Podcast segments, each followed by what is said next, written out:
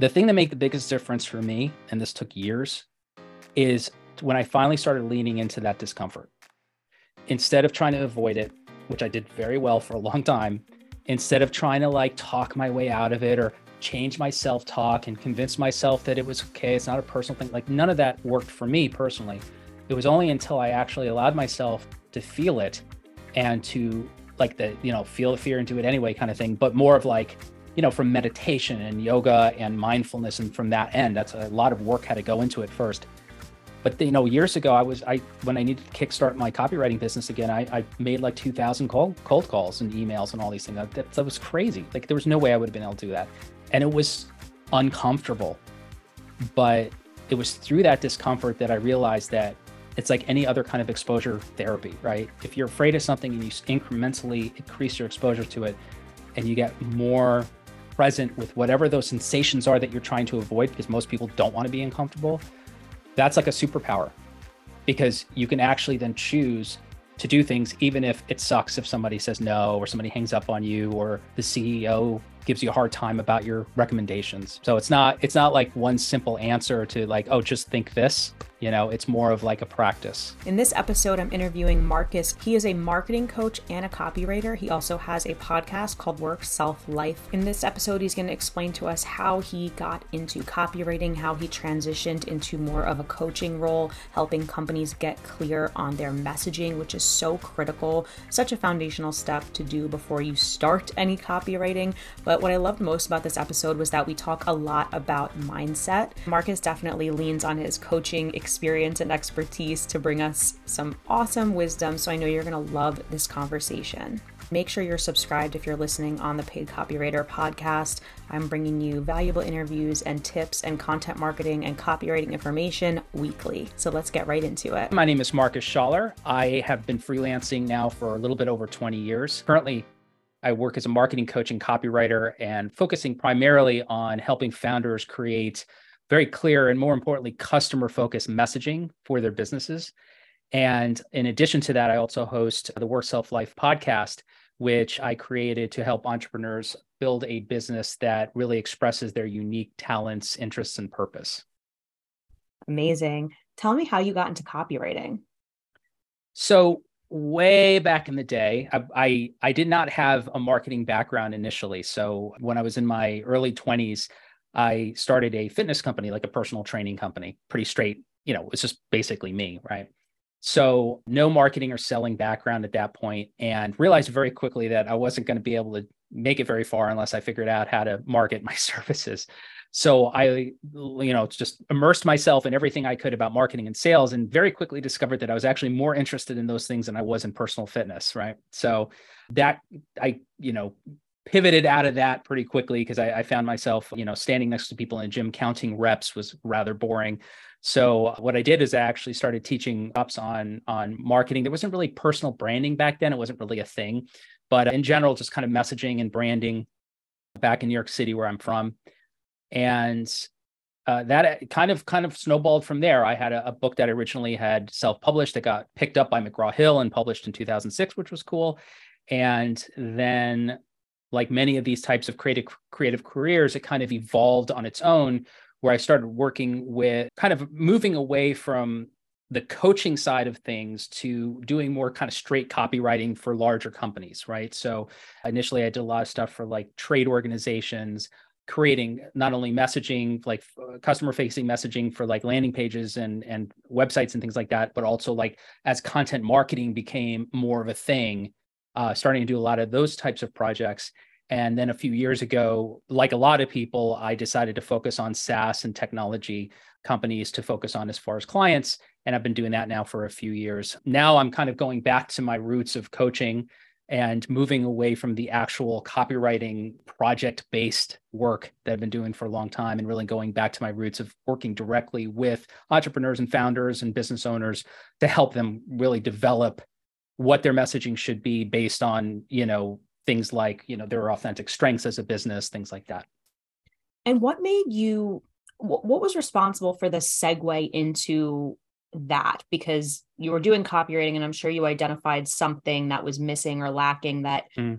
pushed you more toward the branding and the messaging Yeah, I think I missed, I really, really missed working directly with, we'll call it the end user, but with the client, right? It's just like, that was a big part of it. I really enjoyed doing my workshops. I really enjoyed the this one-on-one coaching relationship that I would have with people because I looked at it as a, as a primarily a problem-solving relationship, right? It's not just here's what you should do or here's the five steps or whatever. That wasn't really my approach with it is I really wanted to not only deeply understand what it is they were trying to accomplish and what they cared about, but then also help them have their own epiphanies and their own aha, aha moments of clarity, right? Because when you're so close to something, it's very hard to see your options. And especially if you're not a professional marketer you're not necessarily thinking in those terms, it can get very, very confusing right? So after many years of doing you know what we kind of consider just your your bread and butter kind of copywriting projects for clients and agencies i just got to a point where i realized that that wasn't really what i was enjoying anymore.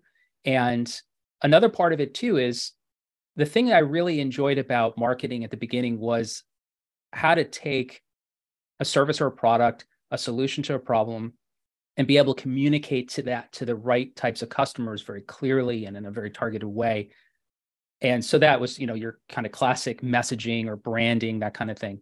With content marketing when i started you know 20 plus years ago content marketing there was no such word for that. It was like i think seth godin kind of co- coined originally like permission marketing right? So it's just like this brand new thing.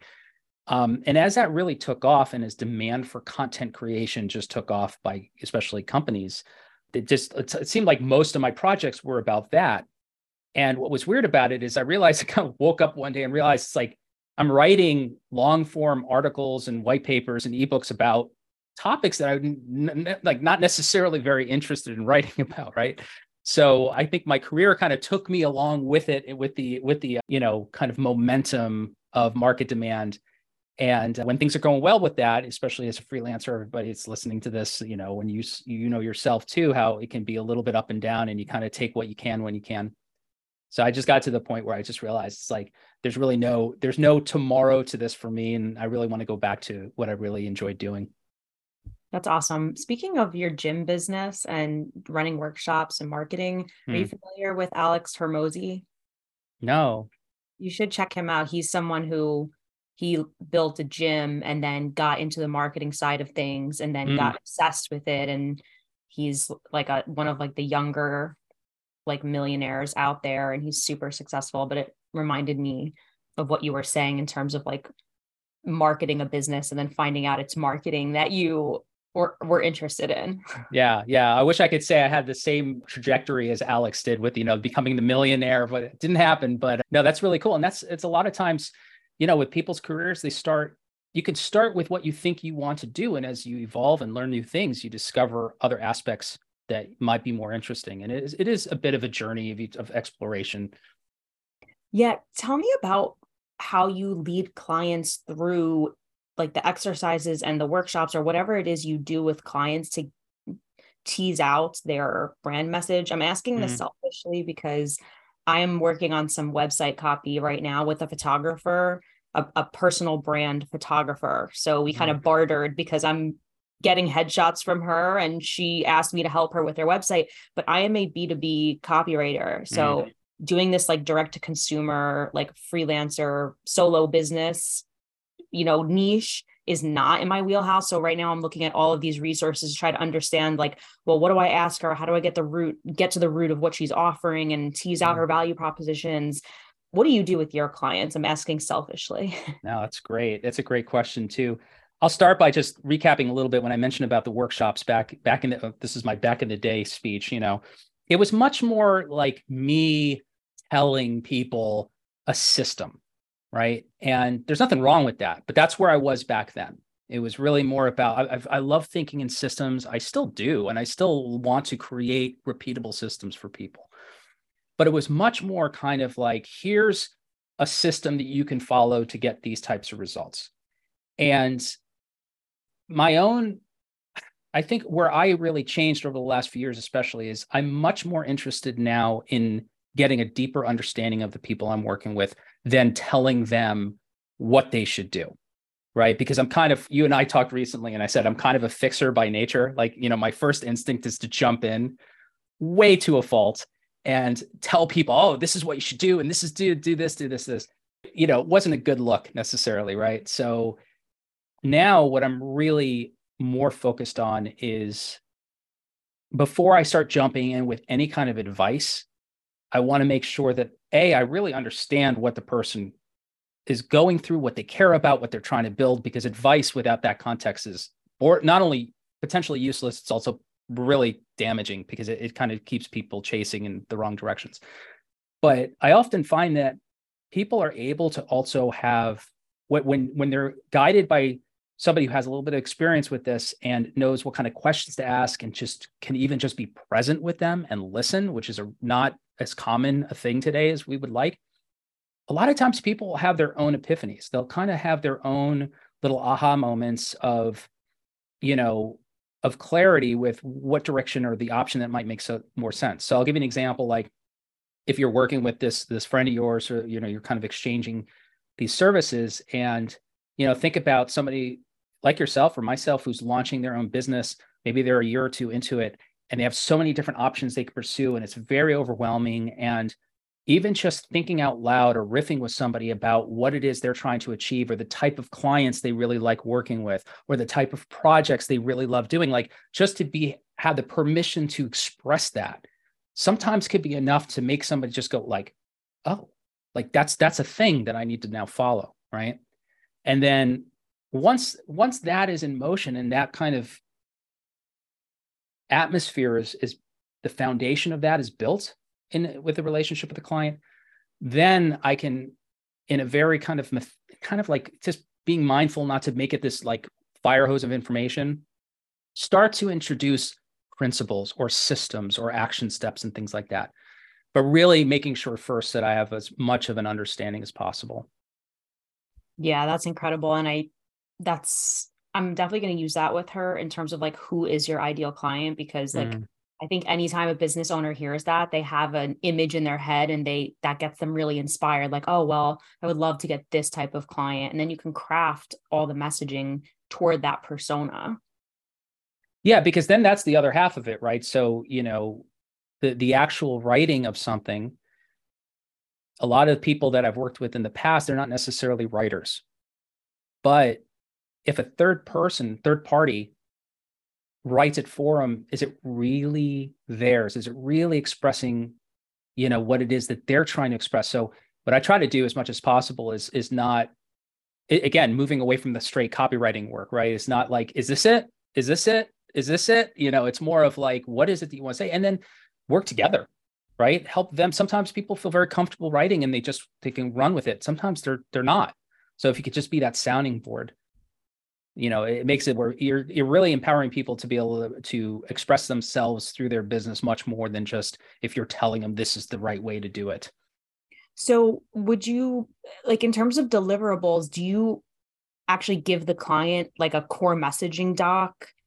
Or mm. do you like do you help them find a writer? Once they get clear on their brand how do you what do you deliver to them yeah, I think I mean it, delivery. You know, it's more of again that co-creation thing. So we're kind of creating it together.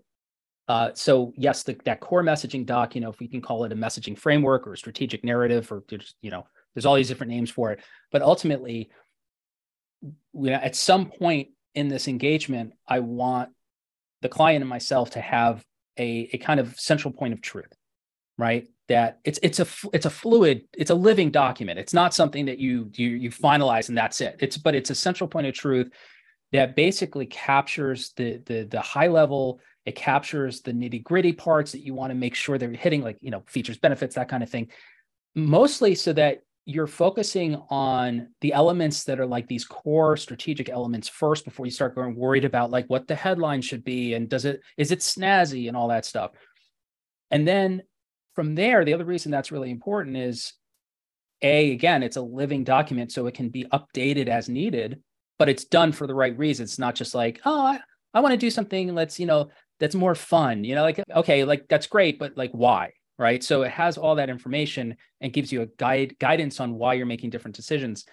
But also, as you've seen, I'm sure a million times, content becomes kind of like the telephone game where you know you start with let's say for instance you know a landing page for a product right? And there's not necessarily a very strong strategic foundation for it.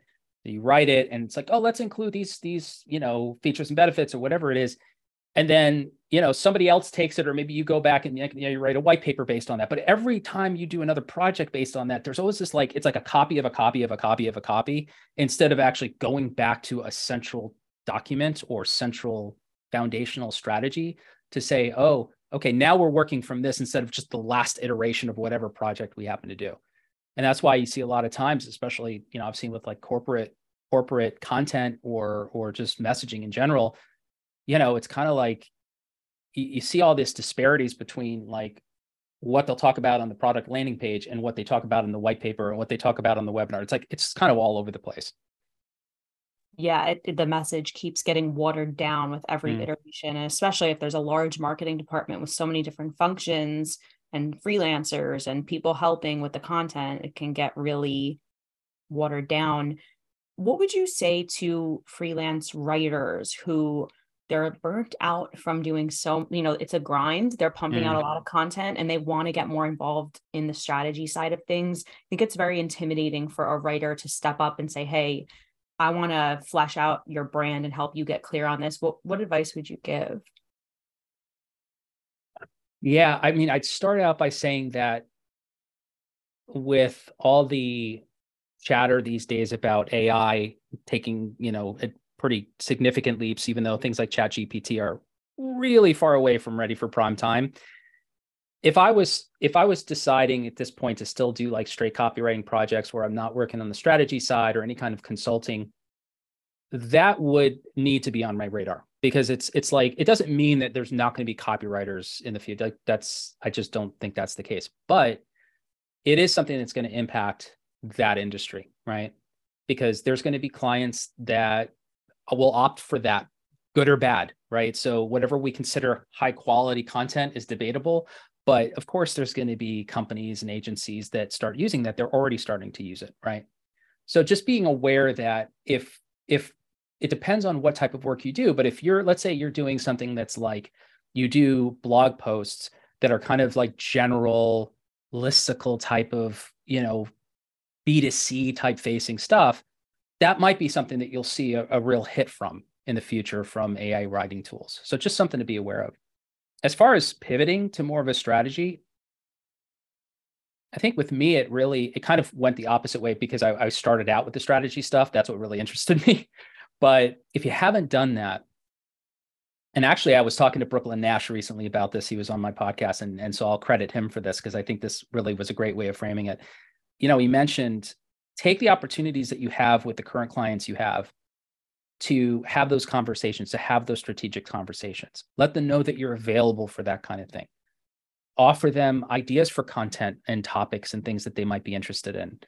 And as you start to have more of those conversations, you can start to actually be more intentional about including them in your in your own value proposition in your own kind of set of deliverables of what you can do and it's like an evolution you might not be able to do it overnight but you know if you can over time if you're getting burnt out on the copywriting itself and you really want to do more of the client facing kind of one-to-one work or, or working on strategy find the opportunities where you can.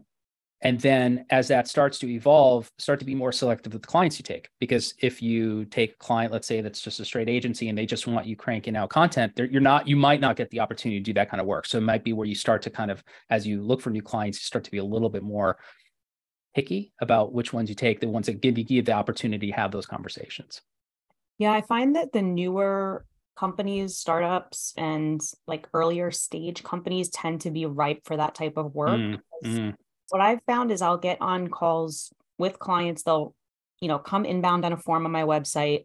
Mm. They'll say they need blogs. And then I talk to them and they have no content strategy. It's just, I need blogs.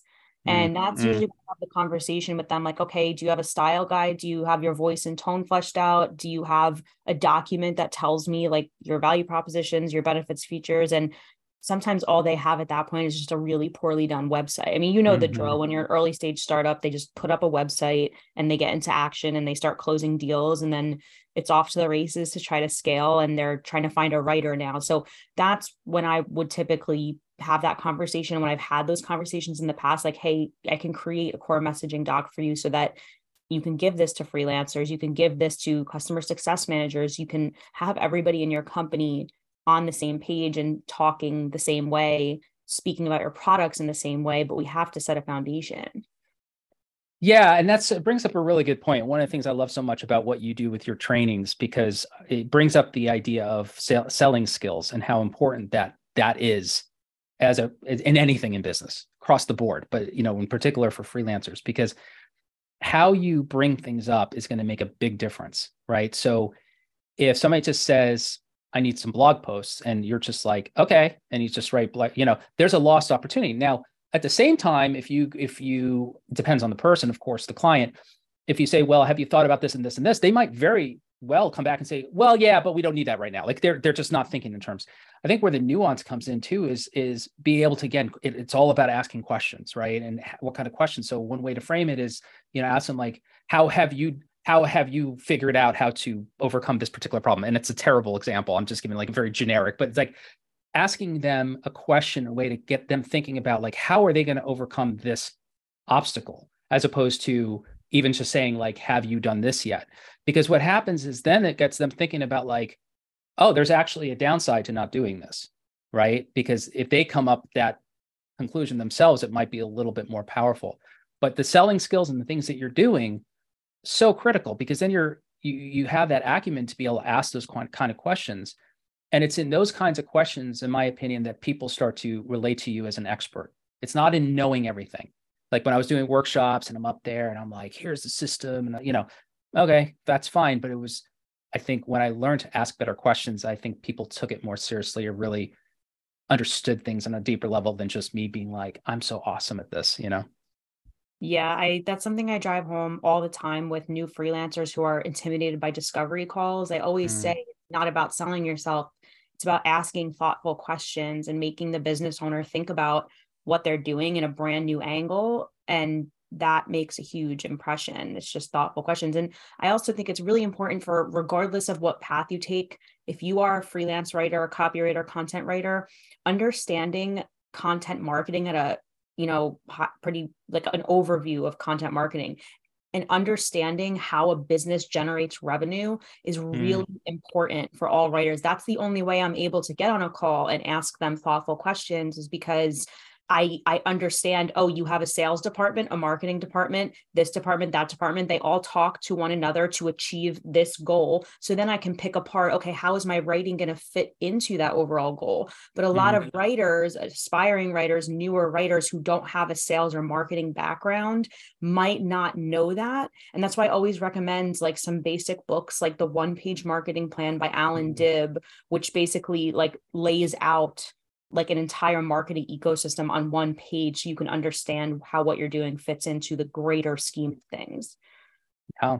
It's that system, it's that system-based awareness. And one thing too, when you mentioned about working like with a company that has a marketing department and a sales department, all that, you know, it's easy to assume that the only companies that you'll have an opportunity to add that kind of extra value as a strategist are the very small that don't have a marketing de- department. And for the you know a lot of cases that's true right? They don't have that role in the company so they really they, that's something that's a greater need. But don't automatically discount the impact that you can also add to a larger company that has a bona fide marketing department because a lot of times the marketing people in those roles are not necessarily coming from a writing background or a content development back they're coming maybe from a more technical background or they're they're MBAs and they learned about these kind of macroeconomic marketing theories that are great if you work for Procter and Gamble but they're not necessarily as functional day to day right?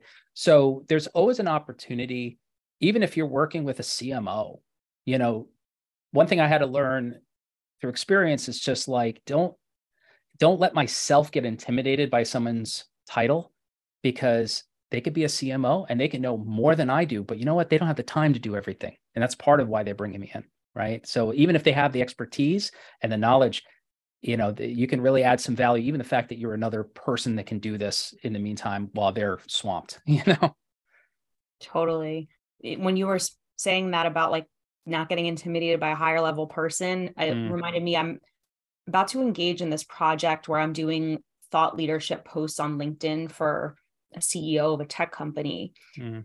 and I know I'm putting you on the spot, but how would you approach something like that if somebody just ha- said, Hey, I want you to write my LinkedIn posts. Like, here's the content that I want. Here's like, I've been given content that has all of his viewpoints and his thought leadership. I've seen interviews with him and stuff like that. But like, how would you, how would you approach an engagement like that? Well, what I'd say, and it's not really about copywriting or, or the marketing part, but I think for me, a core part of that has been dealing with whatever neediness or insecurity, you know, I have had had whatever. Because if that I, have talked to you before about this, like, you know, fear of rejection and all those things, there's all related to each other. And I've had those struggles for a long, long, long time. And over the last few years have finally been able to really get a handle on it and go to the other side of things. And and uh, the reason that's important is because if you have an engagement with the CMO and you're going to write, you know, or or CEO, whoever it is that you're like they're they're kind of they're the boss. They're used to being the boss, right?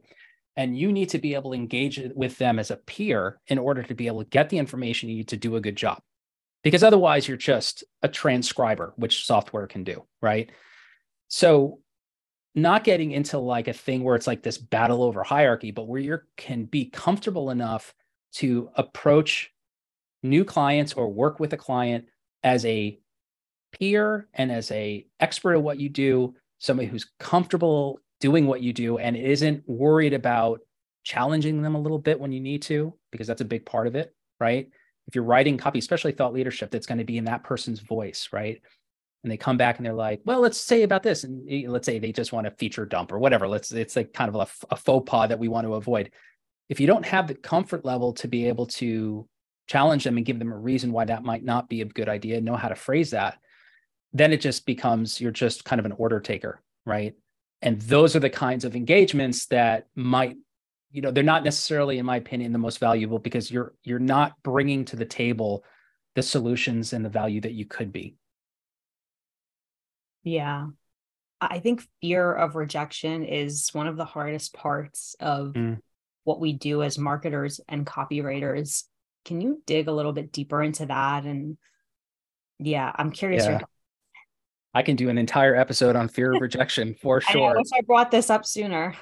No, no, no, no, no, no, not at all. I think it's it's a good point for it or a good time in the conversation for it you know, first of all, caveat or, or, disclaimer, I'm still, it's still a thing for me. I'm so I'm not whatever I share right now, I'm not saying like, oh, I have zero discomfort with with uh, you know, fear of rejection. In fact, you know, side note, I you and I always talk about books, like, oh, this book and that book. And and there was a book years ago that came out called Go for No, which was like this kind of narrative, very famous book on, you know, go for no's and the yeses will come.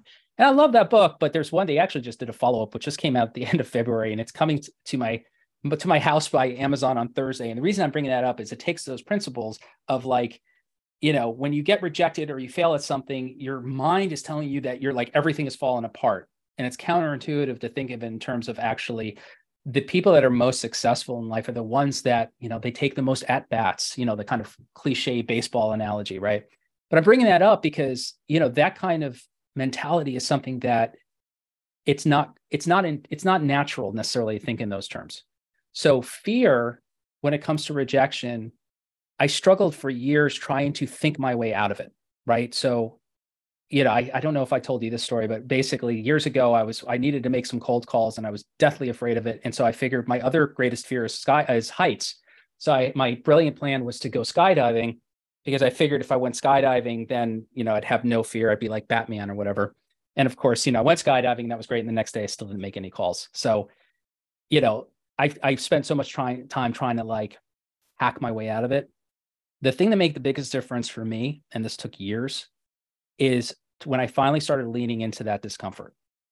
Instead of trying to avoid it, which I did very well for a long time, instead of trying to like talk my way out of it or change my self talk and convince myself that it was okay, it's not a personal thing, like none of that worked for me personally. It was only until I actually allowed myself to feel it and to like the you know feel the fear do it anyway kind of thing but more of like you know, from meditation and yoga and mindfulness. And from that end, that's a lot of work had to go into it first. But you know, years ago, I was I when I needed to kickstart my copywriting business again, I, I made like two thousand cold cold calls and emails and all these things. That, that was crazy. Like there was no way I would have been able to do that, and it was uncomfortable.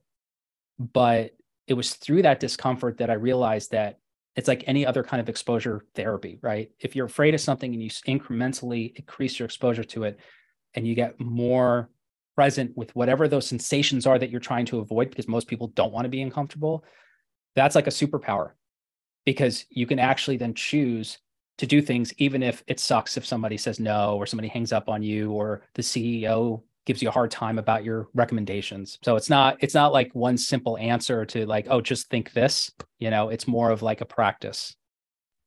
Yeah, there's no getting around just putting in the work, doing it and experiencing the rejection and just yeah. yeah. Tell me about what inspired you to start your podcast. So yeah, the Work Self Life podcast, that is relatively new, about four or five months. And these things that I just mentioned about you know, it kind of brings together all these different elements that I really I, I care very much about. You know, when it comes to like finding your strengths, being authentic, leaning into fear, you know, figuring out how to deal with limiting beliefs, all these different things, and in particular, how these things relate to building a business, right? And and building a business that is an an expression of creativity as opposed to just a way to make money.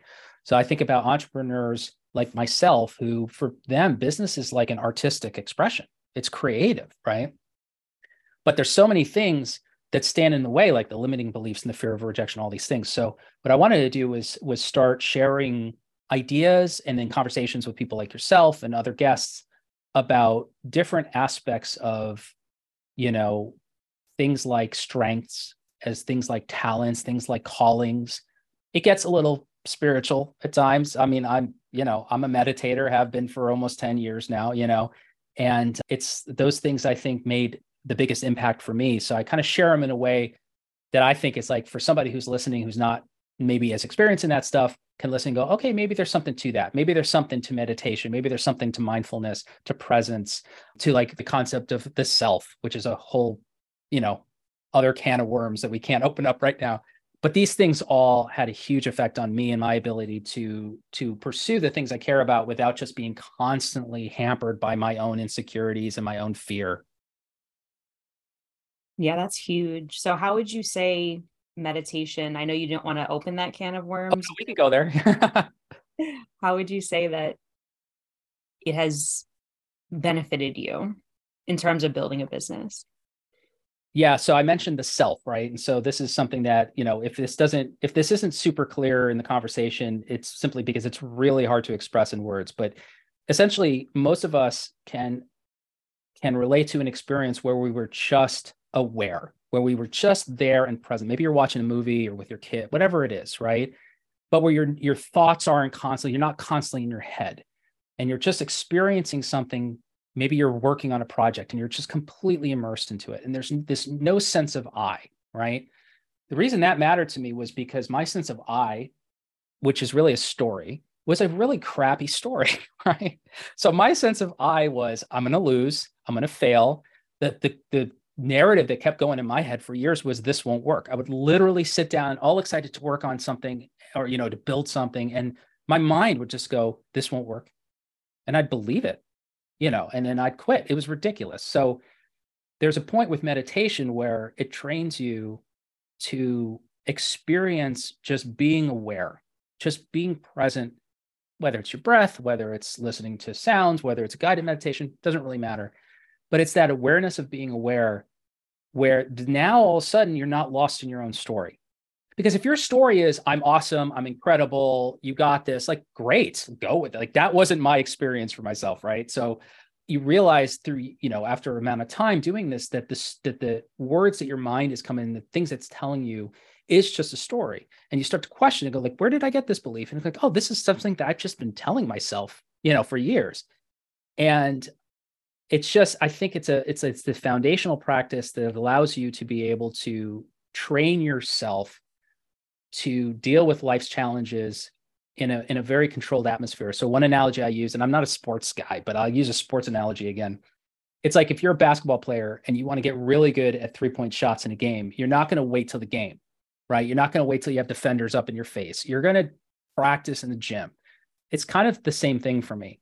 Like if I want to be able to maintain, like you mentioned this, you know, working with like a high profile client, if you want to be able to maintain that lack of neediness and that confidence in that situation with this person that's like intimidating, whatever it is, to be able to meditate and just create that presence and that stillness on a regular basis under your own terms in controlled conditions, even if you don't believe in any of the spiritual stuff and you don't care about any of that, just that practice by itself is like a huge self mastery tool. Yeah, I love that you're saying that. And as you were speaking, I'm thinking about the beginning of my freelance writing journey because I had that same belief of like, this just won't work. Mm. And hmm. that's why, even though I had been Googling like how to become a writer, how to work from home, how to be self employed, I stayed Googling it for years mm. because there was this invisible wall that I'd hit every time thinking this isn't possible for me. Like I, yeah, I can read a blog article and someone's laying out the steps, but that doesn't mean it's going to work for me. Yeah. But it wasn't until I had quit my sales job and literally was unemployed and had this downtime, which at that time I was doing a lot of meditating, a lot of journaling, a lot of the breath work and all that stuff. Like I had seen a career counselor, I saw an intuitive astrologer. Like when I tell you I was going deep on the self exploration, trying to figure it out, I, I really was going deep. And I actually think that all that stuff was great, but just being able to actually recharge and relax and not mm. be in a high pressured sales job and actually just be mm. was really what brought me to the clarity I needed to finally pursue writing. And I always tell that story, but I also understand that taking a hiatus and a self-enforced sabbatical from a job is not possible for most people. It really wasn't even possible for me. I just took like, you know, the the financial loss and just took a little bit of a break for a few months. But when that's just what you made me think of when you said like just getting quiet and listening and actually acknowledging the voice that's telling you this won't work for you. Yeah, because think about like, and I, you know, we both had that experience, and I imagine a lot of people listening or watching this ha- can relate to it. And, and maybe the words are different, but it's the same theme, right? You're not enough. You can't do this. You'll fail. Whatever it is. Think about how easy it is to be reactive in life, and forget about recently with social media and all. That's just a whole nother layer, right? But just how easy it is just to constantly be lost in your own thoughts, lost in your mind, reacting to the moments of the day or the moments, the pressures, the challenges and there's a point where you can when you can slow down and and you could slow down even if you have a full-time job. So this isn't something you have to stop working in order to do. This is a practice like going to the gym. I mean it's like you know you can go to the gym you could do this. If you think about building the skill of being able to create stillness what happens is you start noticing we can call it intuition right? I'm one of these people now that i'm like i'm all intuition because all the other stuff was just the story and I realized after years, like, oh, the story isn't really working for me. There's a deeper part where you start to, and you can call it the unconscious, right? When you think about the problem solver in your mind, the, the unconscious problem solving ability that is able to connect things in ways that you could never do consciously. So, again, whatever the word is, doesn't matter. But intuition, in that sense, when you get inspired and when you have a vision for something, there's something to that, right? So, if you're able to get quiet enough to pay attention to that, and then realize when you're hearing the this won't work. You, you're going to fail whatever that's part of the leaning into the discomfort. Because that's all that fear of rejection for me was. There was two elements. One was i didn't i was marketing myself or selling in a way that didn't feel authentic which i've since taken care of because that just didn't feel right to me right? Second way second reason was it was it was in my head i'd created this rule. It's a really bad rule that if something's meant to be, it'll happen quickly or it'll happen easily. And if it doesn't happen quickly or easily, that means it's not meant to be. So of course, you start a business, you're going to get a lot of not meant, not happening right away, right? So now all of a sudden in my mind, I'm going, well, this isn't working. If you're just lost in your thoughts and reacting, you're just going to go with that. It's just habitual automated action. When you're able to slow down, be present with something, allow these things to kind of come and go on their own and get some clarity, now you're in a situation where you can see them with a lot more perspective. right? And then you can decide, oh, wait a minute, I, I know what that is, right? And all of a sudden, it, it just starts to lose its power. Yeah. I think there's just an energy we all carry and that we bring with us onto like these calls and our marketing and our website. And like it's unconscious, but I think even people who completely deny the existence of like, oh, energy and vibes, we're all subconsciously picking up on it. So I oh, think yes. I think yeah. we're all like antennas that are constantly picking up on frequencies, but it just happens at such a subconscious level like we know when somebody wants something from us we know when mm. somebody's desperate we we pick up on very subtle cues mm-hmm. that give people away even if we're really we don't think we're looking for those cues so that's something that i also talk a lot about is coming to things with the right energy it's mm-hmm. like before you get on that call or before you communicate with that client like check yourself and just say like what am i bringing into this interaction and i know that was especially important for me because i went in house as a content lead i mm. literally like dissolved my freelance business took a full-time role and then it didn't work so i boomeranged out of it and then started building my freelance business again but I was so upset about a lot of what happened at the full time role. I was, you know, I had all these expectations. I thought it was going to be amazing. And then I wound up quitting in like six months. Mm. Uh, and I also had my ego like bruised a bit because I don't think people in the company really liked me. And mm. my ideas kind of like shut down a few times. So I took a few, like, I had a few bruises. And I said to myself, if I stay in this mode of like, feeling bad for myself and feeling bitter I'm not going to get clients. Like I, I, I was so afraid of that. Like I don't want to bring this bitterness and this baggage into a mm. new venture, and I have to get my head right before I get on these calls. That was just so important to me. You really, what you brought up, and first of all, I can really relate to that specific experience, but also the, you know, the in general that kind of worrying and, and the baggage of it. But you, you brought up a couple of things that I think really highlights that principle that I was mentioning before about a lot of this really just comes down to the simple notion of are you thinking about yourself or are you thinking about the other person? It's easy to say that, right? It's so easy to say, just be focused on giving and don't have expectations. Like, yes, that's great, easier said than done. But all it comes down to is that. So when I talk about, you know, when we talk about meditation or mindfulness, whatever, however you get there, if you're coming, let's say you're making a cold call, whatever, or you're about to work with this did you say it was a ceo right mm-hmm. okay you're about to work with the ceo person and you know the difference imagine the difference between you coming at that relationship and being present in a way where you're 100% focused on how can i serve what problems can i help them solve whatever like name it like add value whatever you want to do versus are they going to like me are they going to think i'm smart are they going to like my work like it's night and day so again, how do you get there? Well, that's a that's practice, right? Because our habitual instinct or our, you know, our conditioned mind is always going to think about us. That's the nature of the ego. It's me. What is, how does this affect me? That's what creates neediness, right? To be able to legitimately have an interaction with somebody where you know yes there's still the part of your ego there's always going to be that where you you know there's the survival instinct and all those it's not you don't get rid of it altogether but you're not driven by it. So even this conversation, right? It's like if I were to sit down and talk to you and be like, oh, wow, how do I make myself look really impressive? How do I show off all my knowledge, whatever? Like, um, maybe that's how I'm coming off. Hopefully not. But like. I'm not going to feel good doing it, right? I'm going to feel like, ugh, this isn't me. So, to the best of my ability, and that ability will only hopefully get better in the future as I continue in this own process for myself, is just to be like, how can I be present? How can I listen? How can I share? Like it sounds kind of hokey to say it that way, but it really is all it comes down to. Because then if you think about even prospecting, I mentioned before that whole go for no thing. What is that all about? What if they make me feel stupid? What if they think I'm a pest? Like it's all about me. And the trick is when I mentioned before about being able to trust your intuition and trust something that's a little deeper than just your mind going crazy, is that in my experience, that intelligence, whatever that is, that unconscious, the creative intelligence, the source, whatever you want to call it, knows what's best for everything. and it includes us. So if we follow that, it doesn't leave us behind. It's not like if you serve other people, all of a sudden now you're destitute. That's actually the reverse of how it works, right?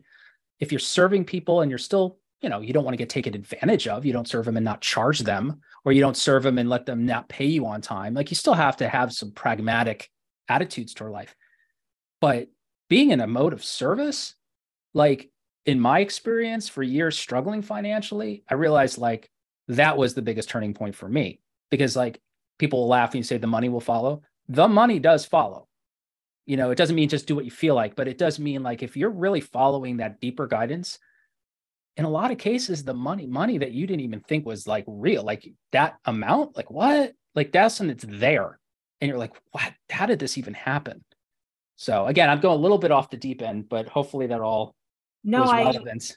It is relevant. And I also just think from like a really pragmatic viewpoint, this game of marketing and copywriting is a long game. Building a mm-hmm. brand is a long game. So the money is going to follow if you stick with it and you're going to stick with something that feels true to you and that you enjoy doing and doesn't really feel like such a grind. So yes. That's the thing right now like copywriting has become mark it's really blown up and all of a sudden becomes sensationalized as a get rich quick scheme mm. and i just don't understand it but i also think it's because i'm from the content marketing world where it's like i'm getting a software company to pay me to write more like brand focused content so mm. i'm not in that direct response world i'm not in the what do they call it clickbank or whatever where it's like write a sales page and make royalty like you know that's yeah, where i feel like the get rich quick side of all of this comes in which is I'm not in that world, but I'm sure you've seen it. it's been around forever. I mean, I it's you know back when this is where I have my old man moment. You know, when I talk about the beginnings of Google AdWords back when it was called AdWords, and you know there was people selling courses on how to create Google AdWord campaigns. I mean, Tim Ferriss' Four Hour Work Week is a great book, but that's a big part of what that was. And he wasn't saying you're going to get rich quick, but it was that whole thing of you know basically and we're seeing this now again with with ChatGPT. It's all this like how to get rich without any effort. Like, look, if you want, if you're going to start a business that people can get rich without any effort, you're going to have a lot of competition because unless you invented it, you're going to have a lot of other people doing it. So right now, and it has been for years, but like the whole get rich quick with a freelancer and the six figure freelancers, whatever version of that we want to call it, make six figures. Please go ahead and make six figures. That's awesome. But I think with writers particularly, it's kind of like writers for so long as a as a profession, it's been so relatively low paying for the majority of people in it, you know, and then you have, of course, the Stephen Kings and the, you know, Malcolm Gladwells and all that stuff. But for the most part, it's like, you know, it's like acting or it's like comedy or whatever. It's like, you know, you have a very few people at the top of it who make most of the money, and then you have a lot of people that don't. So when there's an option for for somebody to monetize that skill, it's understandably very compelling. Personally, I think that as important it is to make a solid living and to be able to enjoy the things in life that you want to materially, going for something simply because you think it's going to be a gold rush is for me was, you know, never on the table because even thinking about like should I do like a book about this? Like ew, like why would I want to? You know what I mean? Like I don't care about this thing. And I think that shows through. It's not only about it being a long game, but like if you're doing copywriting because you think it's just going to make you rich or wealthy or you're going to make a ton of money, whatever version of that it is, but you don't really care about it, A, you're not going to have a very good time doing it. And people are going to tell. Like this is one of the reasons I'm getting out of the copywriting now. Like it's still part of my skill set when I work with a client because it's an important part of that. But as far as somebody handing me a brief and I write something, like I'm moving away from that because like if it's not enjoyable anymore, I'm not really as good company to them as I might have been. Yeah, you're doing them a service by kind of turning down the projects that you're not super passionate about, which is good. Well, mm-hmm. Marcus, tell everyone where they can find you and tune into your podcast and all that good stuff. Well, best place to find me is marcusschaller.com. So M A R C U S S C H A L L E R.com. The podcast is workselflife.com. And I'm on LinkedIn as well. So there's a link on my marcusschaller.com homepage for that. So please feel free to connect with me and reach out. Awesome. Thank you so much, Marcus. This conversation has taken a lot of different turns, but I think so many people are going to resonate with it. Well, I hope so. And I appreciate the time. I hope it was useful.